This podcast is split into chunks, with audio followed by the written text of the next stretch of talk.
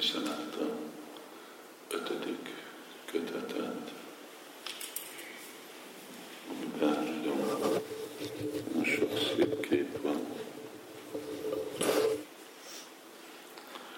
Egy kép kis Kṛṣṇáról van, körülbelül egy éves, és, és alszik egy párnán, és így hátra van. Ki? Kiterülve. Kiterülve. Kiterülve, igen. És fullóban van kezében, és csak úgy teljesen el van, el van merülve. És, és a másik, az meg vannak nagyon sok szép képek, és a másik, mert amennyire előre haladtunk, addigra jobban kezdtek bejönni a művészek, és a másik, az meg az meg egy másik völgybe történik, ami kapcsolódik két, két helyen, vagy amikor azt hiszem már egyszer említettem, amikor a gópik elmentek játszani, labdázni és szórakozni, és korán, korán jött az eső, az eső, az este sötét lett, és azért, mert egy újabb helység, szokatlan helység, nem tudták az utat vissza. És akkor elkezdték hívni Kṛṣṇát, és aztán Kṛṣṇá jött, és kérte, kérték Kṛṣṇát, hogy vezesse őket vissza. Kṛṣṇa mondta, hogy nincs lábán. És mondták, hogy neked nem kell lábán, hanem a sugárzása a testednek az, avval fel tudod világítani. Kṛṣṇa mondta, ezt ki mondta neked? Azt mondta, hát ez, ez így ismert szentírásokban, és már személyes tapasztalat is volt, és akkor úgy a kép az a Kṛṣṇa, hogy áll elő, és ragyogszik a teste, és akkor hogy hátulról lehet látni, hogy megkövetik Kṛṣṇát, és akkor Kṛṣṇa felvilágosította az utat, és úgy, úgy tudtak hazamenni. Ma van puruṣottama, nem ma van, már kezdődött, ugye, puruṣottama-māsa, mióta? Mikor? Pénteken.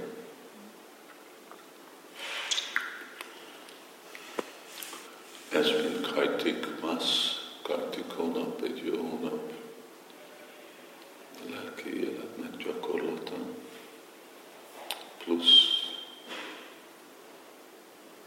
fejlődést csinálni. Vannak több javaslatok.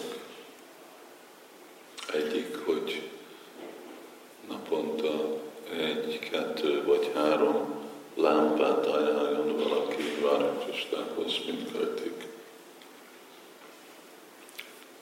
Másik, hogy legyen nagyon udvarias emberekhez, főleg vajsnavokhoz.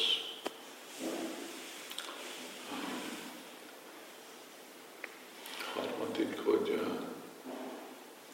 valami különleges imát ajánlni az Úrhoz, vagy olvasni mondjuk egy fejezetet Bhagavad Gítából,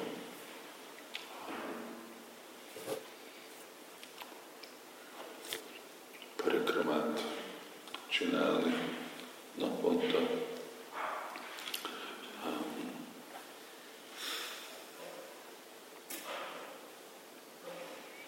És, és főleg énekelni a Kṛṣṇát. Valamikor lehet több dolgot csinálni, valamikor csak jobban lehet figyelni ugyanazokra a dolgokra. Inkább a minőségre is hangsúlyozni. Szóval puruṣottama, purusa uttama. Uttama az jelenti az, aki a leg, legfelsőbb, uttama, az, aki a tama. Tama az jelenti, hogy tudatlanság, hogy az anyagi világ az fölött áll. Kṛṣṇa mondja, hogy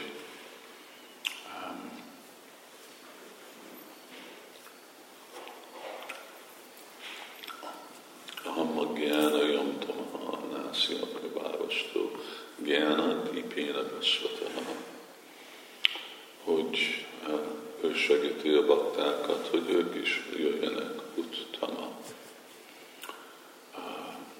Uttama jelenti, hogy nem csak anyagi tudatlanság, de az a személy, purusa, aki csak elérhető, amikor minden tudatlanságtól felszabadul, nem csak a tudatlanság, amiről itt az anyagi világot tapasztalunk, de mindahogy énekelünk Divjagán Aridé Prakasita.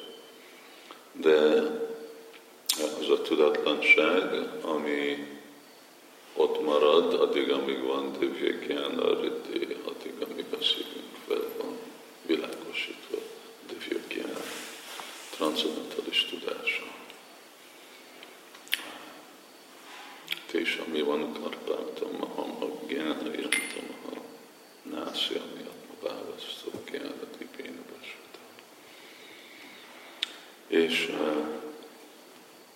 és ő purusa. Amikor jobban tudunk emlékezni, hogy itt egy, egy személyről van szó, de amikor Kṛṣṇa tudatot gyakorolunk, akkor itt nem valamiféle szobor, vagy valami életlen dolog, akinek köteles uh, valamit elfogadni, vagy csinálni, vagy viszonyulni, vagy... hanem ő egy személy, akinek van egy személyisége. És amennyire részletes személyiségünk van nekünk, és mi meg nagyon picik vagyunk. Szóval akkor úgy elképzelhetjük, vagy lehet, hogy nem is tudjuk elképzelni, hogy milyen komplex személyisége van a puruṣottamának, a legfelsőbb személynek. Végtelenül részletes és komplex, ami azt jelenti, hogy végtelenül sok igénye van, én végtelenül sok módszeren tud reagálni. Szóval ez a meditáció igazából ennek a személynek, Kṛṣṇának a személyiségén. Ez is hozzájárul ehhez a puruṣottama-māsa. Mert ez hozzájárul, ami nirvisésa sunyavát, ami személytelen májvád buddhista mentalitásunk, még hogyha baktákról gondolkodunk magunk, hogy itt van Rádisám, itt vannak a múltik, és ennyi. De mi van az ő személyiségükről, mi van az ő gondolatukról, mi van az ő természetükről. minden más dolog, mi van az, amit mi, hogy gondolkodnak, az alapon, hogy mit hogy gondolunk, mondunk, viselkedünk, hogy, hogy sérülnek meg. És ugye egy dolog, hogy mi csak arra tudunk reagálni, amit látunk és hallunk, és a jó dolog az, hogy mi sokat nem látunk és hallunk. Szóval milyen lenne, amikor mindent látsz és hallasz, és arra reagál.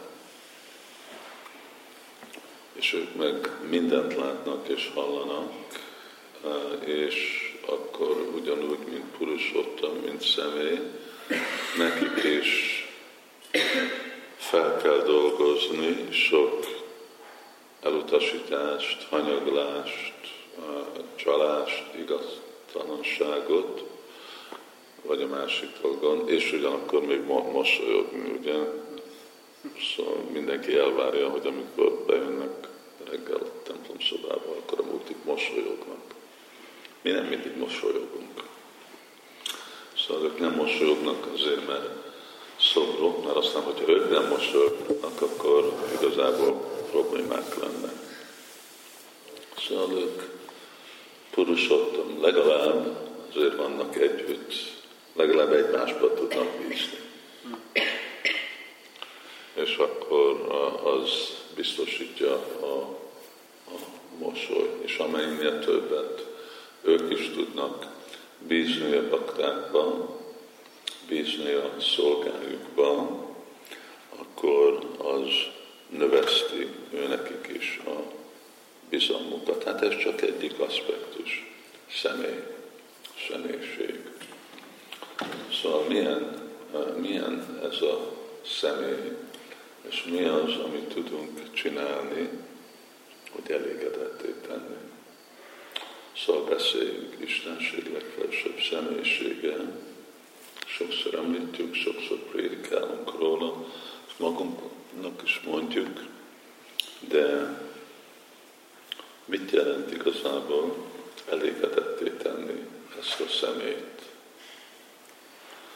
Szóval erről tanulunk, azért Simati Várványi tanítja, hogy mit lehet, és ön át meg a mi lelki láncolaton, hogy azért mondjuk Isten van manabába. Hát mindig gondolj rá, ha nem gondolunk rá, akkor nem tudjuk gondolni az ő személyiségére. Inkább a tendenciánk, hogy magunkról gondolkodunk. Az úgy spontán, természetesen történik. Erőfeszítés nélkül. Gondolkodni Kṛṣṇáról azt úgy hívjuk, mint sadana. Azt, ami azt jelenti, hogy kényszeríteni kell nekünk az elménket. Már ez önmaga nem egy olyan hátorító dolog valakinek, ugye? Szóval, hogyha itt most nem tudom, azt mondom, hogy Gunagrahinak kényszeríteni kell gondolkodni Shigokulára, akkor most el fogsz kezdeni sírni, nem? De még Kṛṣṇának kell folytatni, mosolyogni. És már az egy jó dolog, hogy vannak azok, akik hajlandóak kényszeríteni magukat gondolkodni Kṛṣṇára. A legtöbben nem is érdem is hisznek, hogy létezik. Nem, hogy még fogják magukat kényszeríteni, hogy gondolkodnak. De aztán Kṛṣṇa mondja, de jó, mindez az, amikor úgy már természetesen gondolkozom. Mert az, az természetes. Az természetes, hogy egy szolga mindig gondolkodik a mesterre.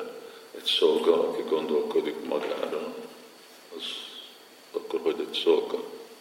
Nem, mert, mert ha magadra gondolkodol, akkor nem vagy tudatban, hogy most mire kell, mi megfelel, mi nem felel meg, mi más. Szóval egy szolga, szóval amikor azt mondjuk, hogy mi vagyunk Kṛṣṇának a szolgája, az, az egy kifejezés, de igazi szolga jelenti, hogy mi mindig gondolkodunk Kṛṣṇára. És anuṣīlanam, kedves